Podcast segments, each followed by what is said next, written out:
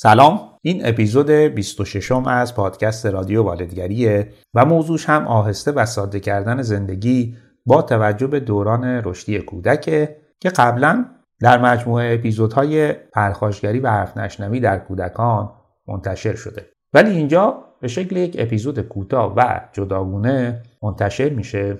تا اگر نشنیدید یا بخواید دوباره این تکنیک رو بشنوید بتونید به راحتی بهش دسترسی داشته باشید.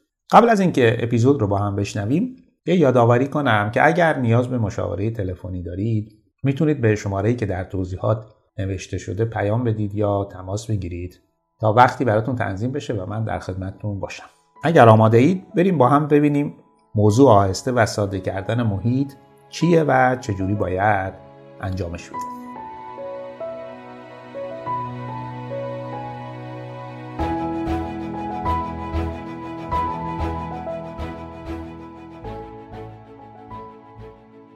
خب بریم سراغ راهکار سوم از مجموعه طراحی محیط که آهسته و ساده کردن زندگی آهسته یا ساده کردن زندگی یعنی چی؟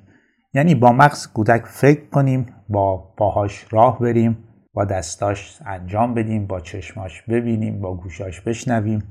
چون کودک در خیلی از زمینه ها کمدان کمتوان ناکارآمده و برای رشد و شکوفاییش نیاز به آهستگی داره. به همین دلیل بالا بردن سرعت زندگی بالاتر از سرعتی که کودک می‌تونه با اون زندگی کنه همیشه می‌تونه بهش آسیب بزنه و او رو هم دچار استراب کنه هم خشم و عصبانیت.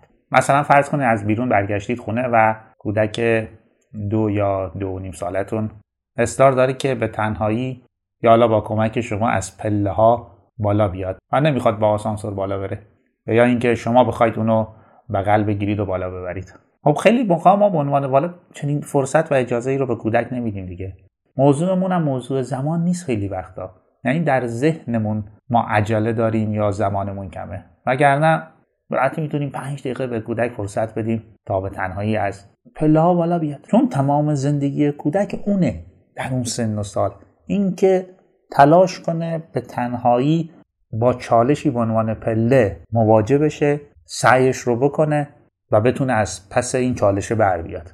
پس اگر اینجوری به ماجرا نگاه کنیم باید فرصت رو بهش بدیم دیگه. یعنی باید زندگیمون رو آهسته بکنیم با پاهای فرزندمون راه بریم. نه اینکه انتظار داشته باشیم اون با پاهای ما راه بره با سرعت پاهای ما راه بره. حالا کودکی که این فرصت رو بهش می‌دید که از این پله ها بالا بیاد بدون اینکه فشار بیارید یا سرزنشش کنید یا انتقاد کنید ازش یا مستربش بکنید مشخصه که گذروندن این چالش و موفقیت در اون حالش رو خوب می‌کنه احساسش رو خوب می‌کنه موجب رشد و شکوفاییش هم میشه. حالا شما اگر خواست سرعت بالا ببرید از اون اصرار که به تنهایی بالا بره از شما انکار که نه نمیشه. ما باید زود بریم بالا. چیزی که در کودک اتفاق میفته چیه؟ احساس ناکامی و خشم و عصبانیت که بعد می‌تونید شما برید بالا و کودک روی ساده ترین موضوعات بجبازی کنه حرف نشنوی کنه پرخاشگری کنه. در که ریشش تو اونجایی بوده که شما حاضر نشدید کمی زندگی رو آهسته کنید و با پای فرزندتون را برید.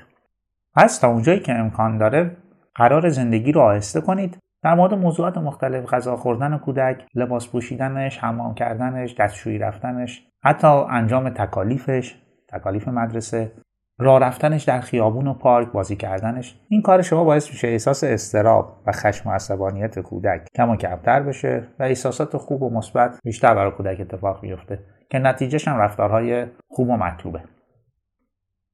یه موضوع دیگه هم که هست موضوع ساده کردن محیطه.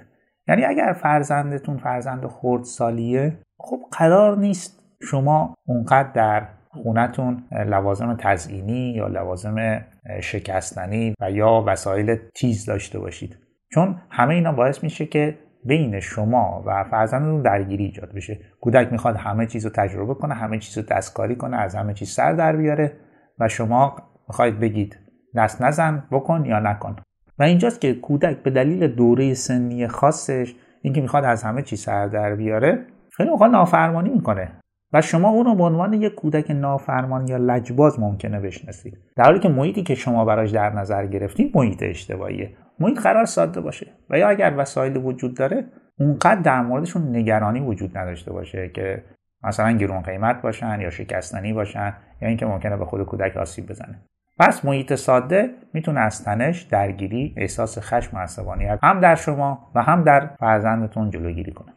یه مورد دیگه هم در مورد طراحی محیط بگم و اونم اینه که من الان دیدم تو خیلی از خونه ها با اینکه بچه خردسال دارن کف خونه سرامیکه و همیشه خطر وجود داره که بچه با فعالیت های جسمی یا حرکتیش آسیب ببینه. و این خودش درگیری ایجاد می‌کنه دیگه بین والد و کودک و همون موضوع ندو و نکن و بشین موضوع اساسی میشه بین والد و کودک. اینجا هم قرار والد کف خونه رو با موکت یا فرش بپوشونه که خطر رو کم و کمتر بکنه و کودک بتونه به راحتی و آزادانه در محیط خونه دست به فعالیت بزنه دست به کنجکاوی بزنه دست به دستکاری اشیا بزنه و حتی به راحتی بتونه فعالیت حرکتی انجام بده بدو بپره بدون اینکه نگران باشه از اینکه آسیبی بهش وارد میشه.